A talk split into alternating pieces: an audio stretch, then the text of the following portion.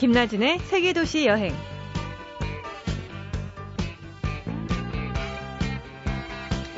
안녕하세요. 김나진 아나운서 대신해서 진행을 맡고 있는 여행작가 이하람입니다.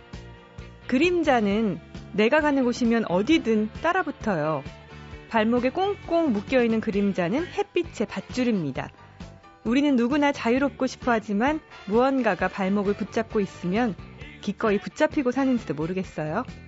그래서 다른 이의 여행기를 흥미진진하게 듣게 되는 게 아닐까요? 잠시 후에 오늘의 여행가를 만나봅니다.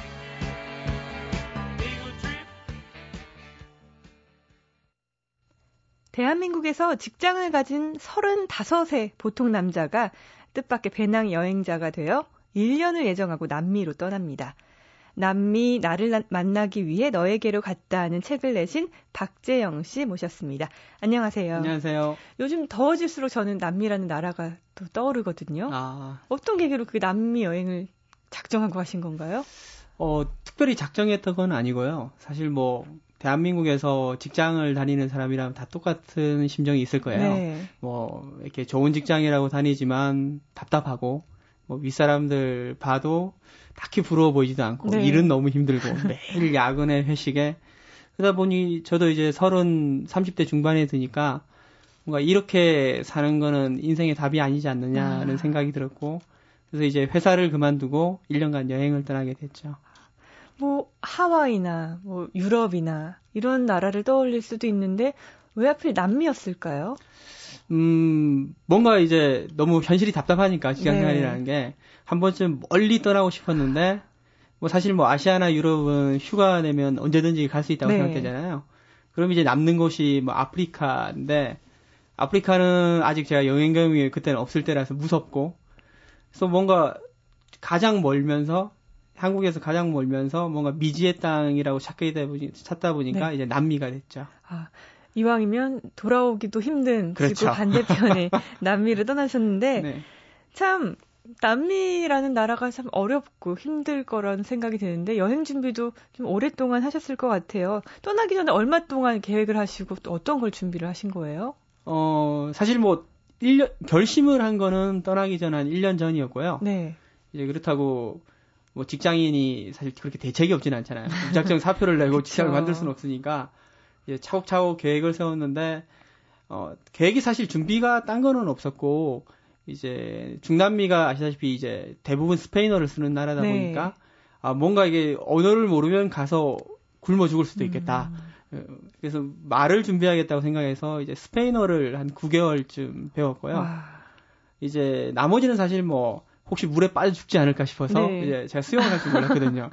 그래서 수영을 했고 그 사진을 되게 좋아했는데 제대로 배운 적이 없어서 네. 사진을 아는 작가분한테 사진 작가분한테 배우고 그리고 이제 마지막으로 남미 갔다 온 동생이 살사를 배우면 그렇게 좋다고 네. 해서 예, 이, 이 몸치로 이제 살사를 한번 배웠었습니다. 아, 그 제가 아는 사, 사표를 내고 이렇게 네. 떠나신 분들에 비해서는 가장 철저하게 계획을 하신 것 같아요. 어, 예, 그런 준비만 했고 사실 뭐 여행 루트라든가 이런 걸 하나도 생각하지 않았죠. 아, 네.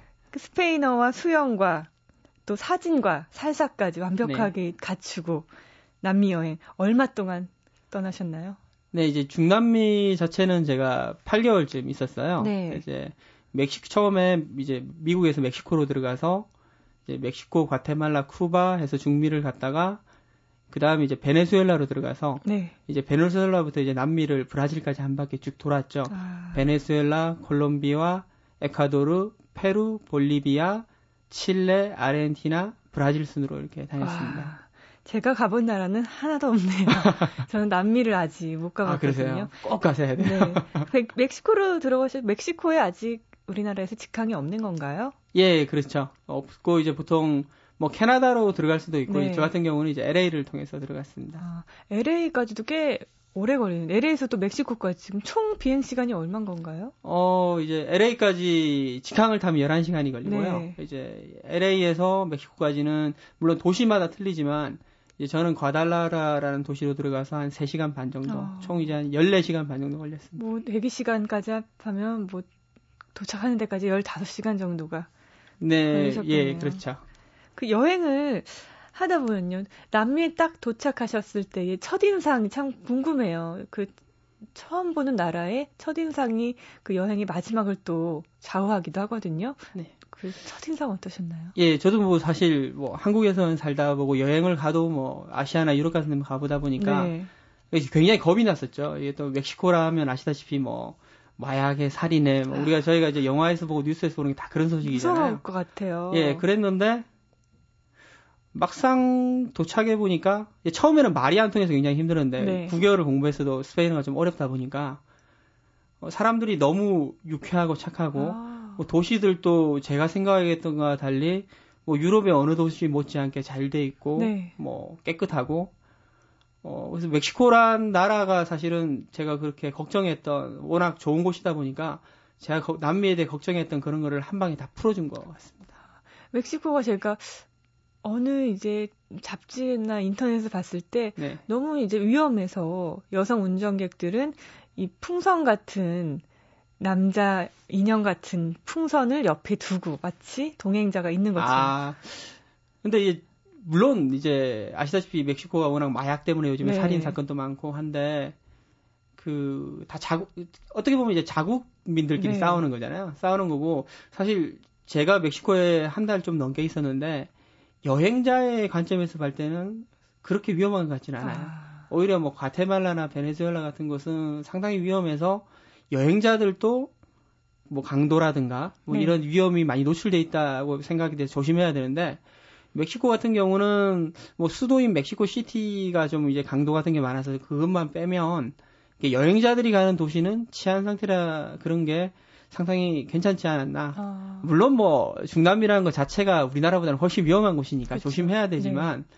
뭐 다른 나라에 비하면 그다지 여행자들한테 위험한 곳이라는 생각은 안 들었어요. 음. 멕시코 나초 드셨나요? 아 많이 먹었죠. 실제로 그렇게 매운가요, 멕시코 고추가? 어, 장난 아니죠. 못 모르고 처음에 음식점 가서 이렇게 그 핫소스 같은 걸 찾다가 네. 저희 핫소스 하면 피자 네. 먹을 때 생각하는 그걸 생각하잖아요. 아, 죽을 뻔했다. 아, 정말. 멕시코를 달리면서 느낀 게 우리나라 음식이 뭐 맵다 맵다 하는데 우리나라 음식은 하나도 매운 게 아니다. 멕시코인들이 우리나라 고추장을 먹으면 거의 케찹 같겠네요. 아, 그런 느낌이 들지 않을까 네. 생각이 들어요.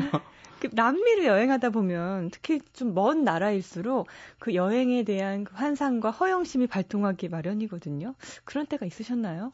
어, 뭐 어떻게 보면 제 여행을 시작한 것 자체가 허영심인 것 같아요. 음. 그때는 몰랐지만 네. 여행을 하다가 깨달은 건데요. 그래서 뭐 3개월도 6개월도 아니라 1년이라는 시간을 정했고 네. 뭐 어디 가서 아 나 1년 여행했어라고 솔직히 자랑하고 싶은 심정이 있었던 것 같아요. 정말 긴 여행이죠. 그렇죠. 근데 여행에 대해 잘 알지도 못하면서 네. 1년이라는 시간을 정했고 뭐 여행하면서도 그런 일이 많이 있었죠. 뭐 예를 들어 제가 페루의 와라스라고 안데스 산맥에 있는 도시에 있을 때 그 괜히 이렇게 여행사 가니까 고산 등반한 이렇게 산 꼭대기에서 찍은 사진이 있더라고요. 네. 멋져 보이잖아요. 괜히 아 나 어디 뭐 6,000m 올라갔다 왔어 이러고 네. 말하고 싶고. 그래서 이제 아무것도 등산을 제대로 해본 적도 없으면서 나섰다가 고산병 때문에 죽을 뻔한 적도 아, 있고요. 큰일 나십니다. 예, 완전히 죽을 뻔했어요. 그때는 네. 정말 죽을 뻔한 적도 몇 있고. 몇 미터까지 올라가셨나요? 그때 이제 첫날 4,500m까지 올라가서 아. 가이드랑 거기서 텐트를 치고 자는데 고산병이 와서 이제 뭐 구토를 하고 네. 나중에는 가슴에 통증이 와서 잠을 아. 못 자고 이제 거기서 이제 좀 더 진행되면 이제 가슴 이제 폐에 물이 차서 네. 죽는 거거든요. 그럼 바로 내려와야 된다고 들었거든요. 예, 그래서 다음 날 아침에 눈 뜨자마자 바로 내려왔죠. 아, 무모하셨네요. 굉장히 무모했죠. 저는 그런 건지 몰랐죠. 우리나라에서 이제 등산하시는 분들이 안나푸르나 트레킹을 네. 떠나려고 네. 할 때도 매일같이 도봉산으로 트레이닝을 다닌다고 들었거든요. 예, 제, 제가 사실 이게 한국에서 등산을 별로 좋아하지 않은데 네. 남미에서 이제 트레킹이라고 이제 언덕 같은 걸 지나는 걸 많이 해봐서 2년 전에 사실은 네팔 안나푸르나를 갔었어요. 아, 네. 저는 그 생각하고 갔다가 거기서도 죽을 뻔했죠. 아 고산병 무서워요. 그런데 고산병이라는 게 몸이 약하다고 걸리는 것도 아니고 평상시에 건강하다고 또 멀쩡한 것도 아니고 그렇다고 하더라고요. 네, 그, 자기가 고산병에 강하냐 아니냐는 사실 아무도 모르고요. 네, 올라가 봐야 가봐야 합니다. 가봐야지. 사실 제일 이렇게 덩치 좋고 건장하고 근육이 많은 남자들이 제일 먼저 쓰러져요. 아, 정말요? 왜냐하면 산소가 많이 필요하니까 아, 그만큼. 근육에 산소가 많이 필요하니까 제일 먼저 쓰러지죠. 분들은 애인이랑 가면 안 되겠네요. 예, 그렇죠. 보통 여자들이 오래 버티세요. 네. 또 이렇게 무모한 일 있으셨나요, 남미에서? 어, 그리고 이제 무모한 것까지는 아니고 어, 남미 제일 끝에 보면 이제 남극이랑 가장 가까운 도시라고 하죠. 세상의 끝이라고 네. 부르는 우수아이라라는 도시가 있습니다. 아. 아르헨티나인데요. 어, 사실 뭐 제가 그 전에 파타고니아를 많이 다녔고 굳이 가고 갈 이유가 없는 도시였는데 괜히 저는 세상 끝에 가봤다. 나는 네. 가봤다. 아. 이런 걸 한번 자랑하고 싶어서 이제 그 당시에 버스표가 없어서 막 3, 4일을 기다려서 겨우 갔었죠. 네. 버스표도 굉장히 비싸서 왕복 한 20만 원 넘게 줬는데요. 아. 가서 후회를 정말 많이 했죠. 아, 내가 이게 뭐 하는 짓인가. 왜 남에게 자랑하기 위해서 별로 가고 싶지도 않은 네. 곳을 왔을까. 그래서 그때 제가 어떤 여행을 해야 될까 하는 거에 대해서 많이 깨닫고 생각을 했던 곳이었습니다. 꼭 이렇게 겪어보고 닥쳐봐야지 후회를 하지. 그렇죠. 안 그런다고 다짐을 하는 것 같아요. 이 남미 여행가 이전에 분명 셀러리맨이셨을 텐데 월화수목 금, 금 금 이런 생활도 하셨을 텐데 야근도 있고 회식도 많고 그렇잖아요. 그래서 여행을 하면 나는 꼭 네. 이거를 해봐야겠다라고 이렇게 리스트를 작성해 놓으신 게 있으셨나요? 네, 사실은 그런 건 없었고요. 왜냐하면 네. 이제 여행을 떠나기 직전까지 직장 생활을 하다 보니까 사실은 그런 거를 생각할 여유도 아. 없었고 그만큼 남미에 대해서 알지도 못했고 네.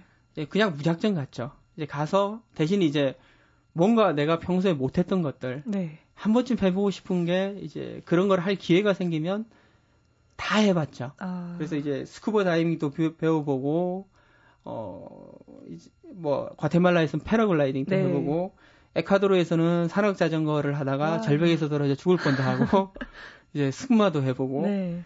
그리고 이제 생전 안 해봤던 이제 텐트 지고 가는 트레킹도 해, 여러 번 해보고 와. 그렇게 어떻게 보면 한국에서 30년 넘게 살았던 것보다 여행 가서 1년 동안 더 많은 걸 해본 어, 것 같아요. 그러네요. 정말 이 하나를 배우기는 정말 한국에서는 힘든데. 그렇죠. 그리고 여행을 한 번 가서도 이렇게 많이 하시는 분을 네. 제가 못 봤어요. 혼자 떠나신 것인가요? 그렇죠. 이제 원래 목표는 여행 떠나기 전에 목표는 네. 여자친구나 이제 와이프 결혼을 해서 와이프가 네. 생기면 같이 가자였는데 아. 어 결국 실패했죠. 그 박지영 씨처럼 여행 다니면은 여자분이 못 버티죠. 어, 근데 이, 요즘에는 실제로 이렇게 장기 여행하는 분들 중에 네. 커플들이 다니는 경우가 굉장히 많아요. 아, 저는 그 여행 가서 헤어지고 온 이 사례들을 많이 들어서. 그렇죠. 그래서 보통 커플이 가면 많이 헤어지고요. 네. 부부가 가면 끝까지 가죠. 아, 아 거기서 어떻게 하겠어요? 이혼 도장, 어, 이혼 소리 도장을 찍을 수도 없고. 아, 그냥 참고 살아야 지 예, 그렇죠. 마음으로. 그렇게 혼자서 오랫동안 여행을 하시면 또 여행의 생활이 도, 되고 또 외로움도 또 깊어질 텐데 언제쯤 제일 외롭고 아 돌아가고 싶다 이렇게 느끼셨나요? 어 사실 저는 이제 대학 들어오면서부터 혼자 살아서 아. 한 한국에서 15년 6년을 혼자 살다가 갔어요. 사실 뭐 한국이 굉장히 돌아가고 싶다. 네. 뭐 굉장히 외롭다 그런 건 잘 몰랐어요. 워낙 오랫동안 혼자 살다 보니까. 그런데 하지만 아무래도 동양인 남자 같은 경우는 특히나 이제 외국인들이 잘 말을 안 걸거든요. 아. 동양인 여자는 이제 다들 좋아하죠. 네. 백인도 좋아하고 흑인도 좋아하고 라틴 애도 좋아하고. 근데 동양인 남자는 사실 뭐, 뭐 저희 배낭제자들끼리 하는 말로는 지나가는 계란국급이다. 아무도 신경을 안 쓰는 존재다 보니까 하지만 혼자 있었기 때문에 그만큼 생각도 많이 할 수 있었고 네. 반대로 이제 여행자들이랑 얘기를 잘 안 하다 보니까 현지인들이랑 그만큼 말을 많이 할 수 있었고 아. 그래서 혼자 있기 때문에 외롭기도 했지만 그만큼 많이 배우고 많이 느낀 것 같기도 해요. 네. 오히려 애인이나 부인이나 뭐 친구들과 그렇죠. 여럿이 갔으면 못 느낄 것들을 그렇죠. 혼자 여행을 하, 했기 때문에 느껴 오셨을 것 같은데 네. 여행은 그 본인 스스로 이제 만들어 가는 거잖아요. 네. 가이드북을 들고 가셨겠지만 이 정보랑 실제로 달라서 당황하셨던 경험 있으신가요? 저는 그 가이드북 하나 들고 인도를 간 적이 네. 있는데 제가 개정판을 내야 된다는 아, 생각을 그렇죠. 할 정도로 다 다르더라고요. 그런 그렇죠. 경험 있으셨나요? 어, 뭐 가이드북이 그 실제랑 달라서 당황한 적은 많죠. 예를 들어 뭐 그 콜롬비아 편이 그 작가가 콜롬비아를 안 와보고 적었대요. 이 미국에서 그냥. 그래서 아마 그때 떠들썩했었는데 아 정말 정보가 다 엉터리라서 굉장히 네. 당황한 적도 있었고 뭐 여행지 중에 굉장히 좀 실망했던 것들도 많았죠. 네.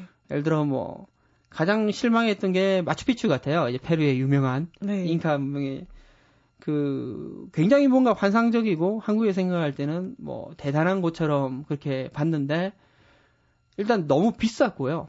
어, 입장료가요? 예, 네. 뭐 쿠스코에서 마추픽추까지 한 100km 떨어져 있는데 기차표가 왕복 100달러가 넘거든요. 아, 엄청나네요. 그렇죠. 그 입장료도 40달러. 이게 남미에서 아, 상상할 수가 없는 비용이었는데 네. 막상 올라가 보니까 그 사진에서 봤던 그게 다더라고요. 아.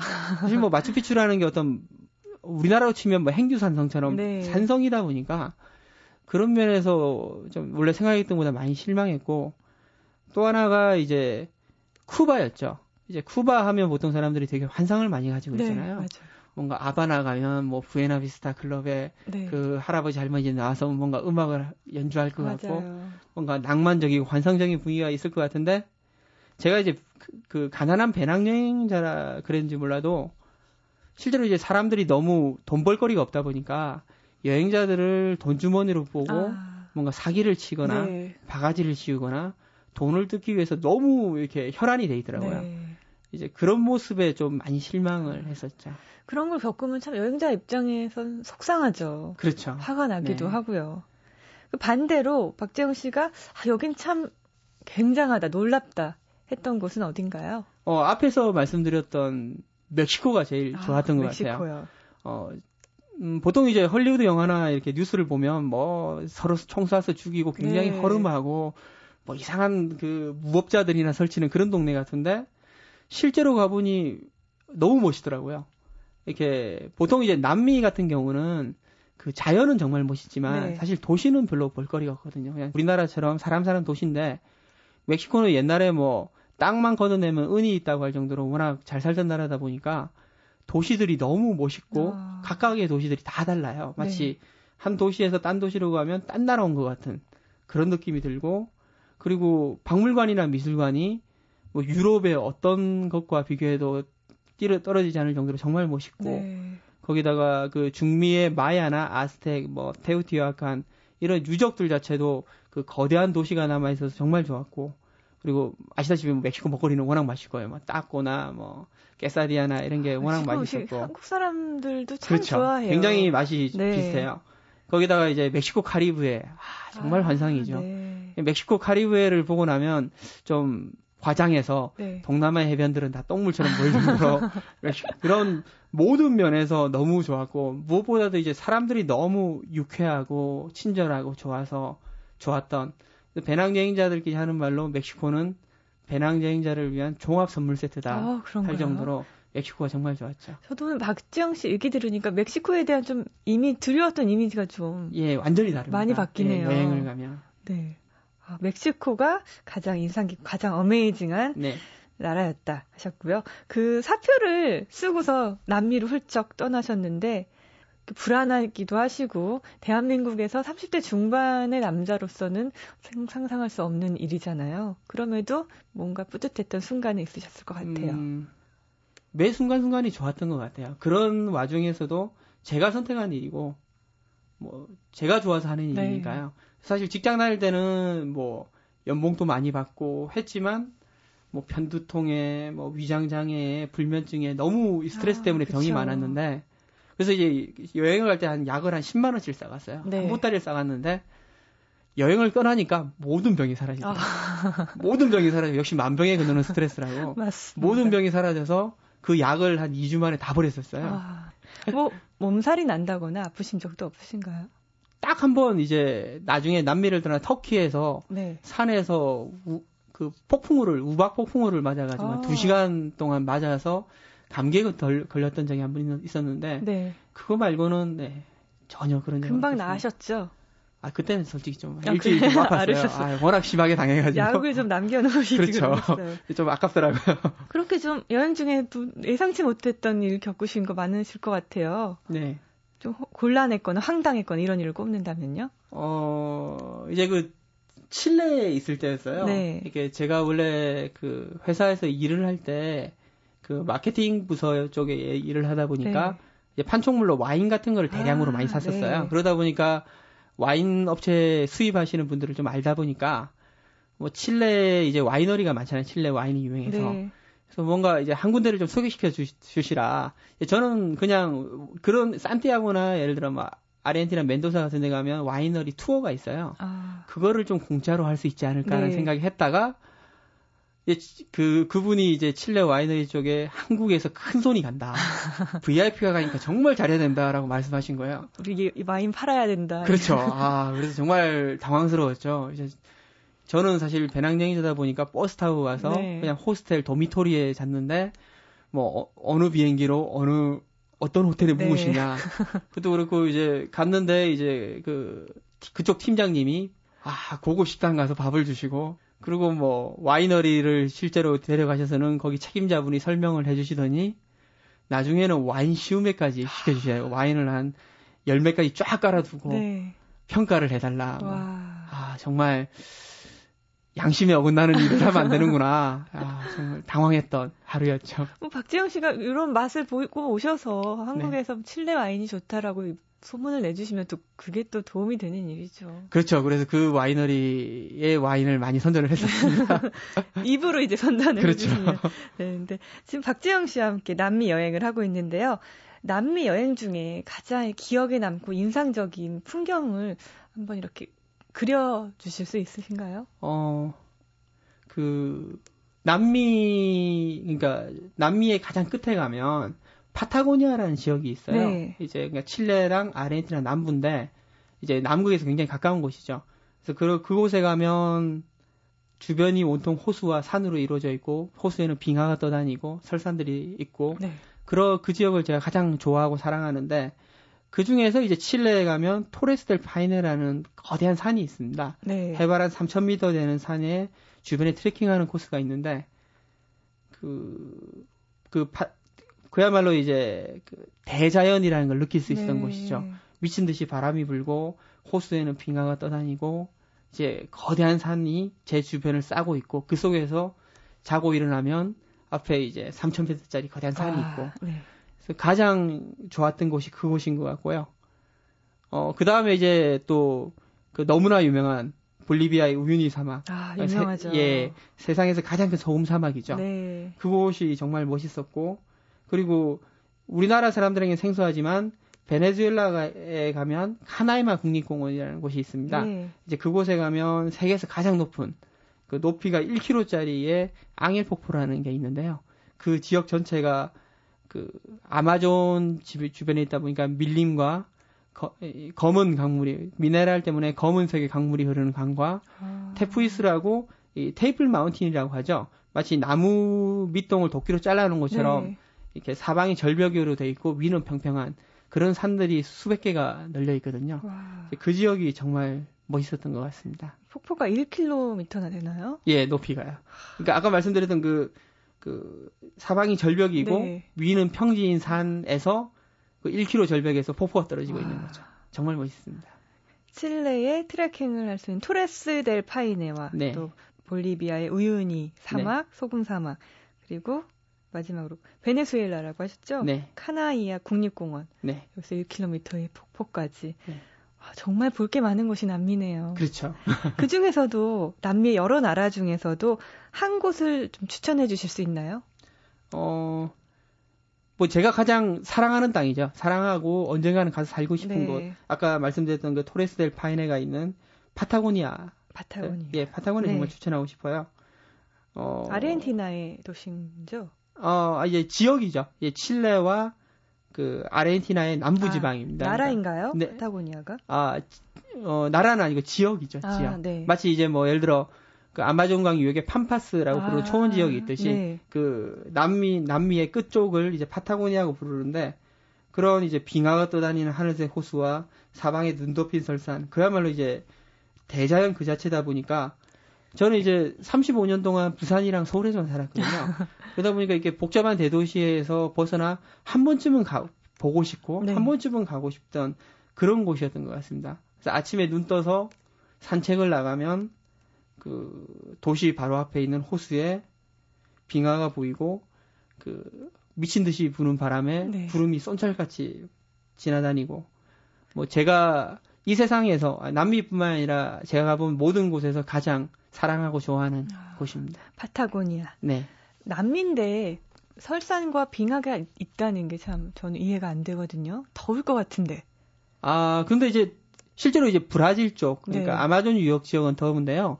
이렇게 콜롬비아부터 이렇게 칠레까지 안데스 산맥을 따라서 쭉 도시들이 있다 보니까 네. 보통 뭐 해발 2,000m, 3,000m, 아. 뭐 심지어는 4,000m까지 도시가 있습니다. 고도가 높기 때문에 그렇죠. 별로 덥지는 않습니다. 네. 네. 그 남미 여행을 좀 가장 잘 느끼고 감상할 수 있는 비법이 있으신가요? 알려주세요. 예, 그 이제 많은 분들이 제가 여행을 다녀서 남미 여행에 대해서 문의를 하시는데요. 네.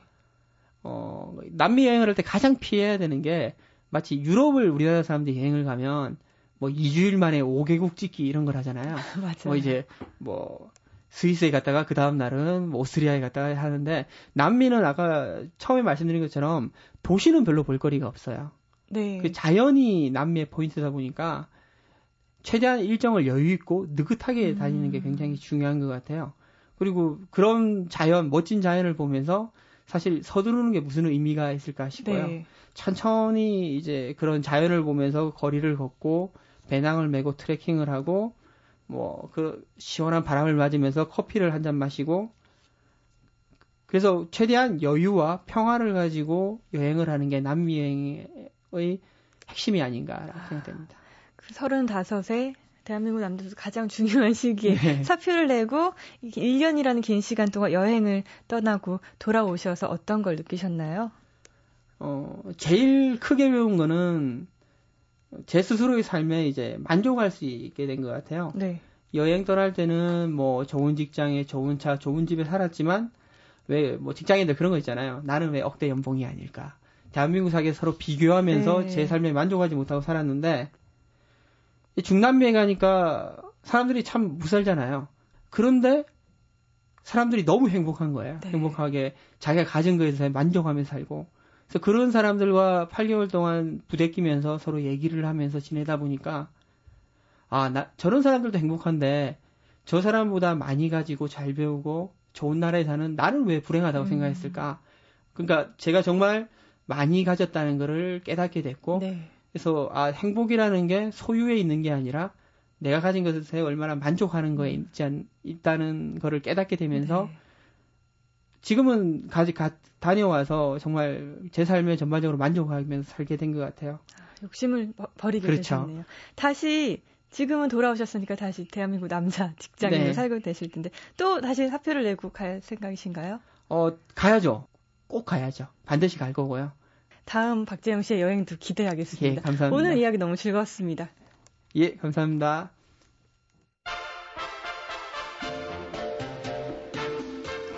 다니던 직장에 사표를 내고 230일 동안 남미를 여행하신 박재영 씨 이야기를 들었는데요.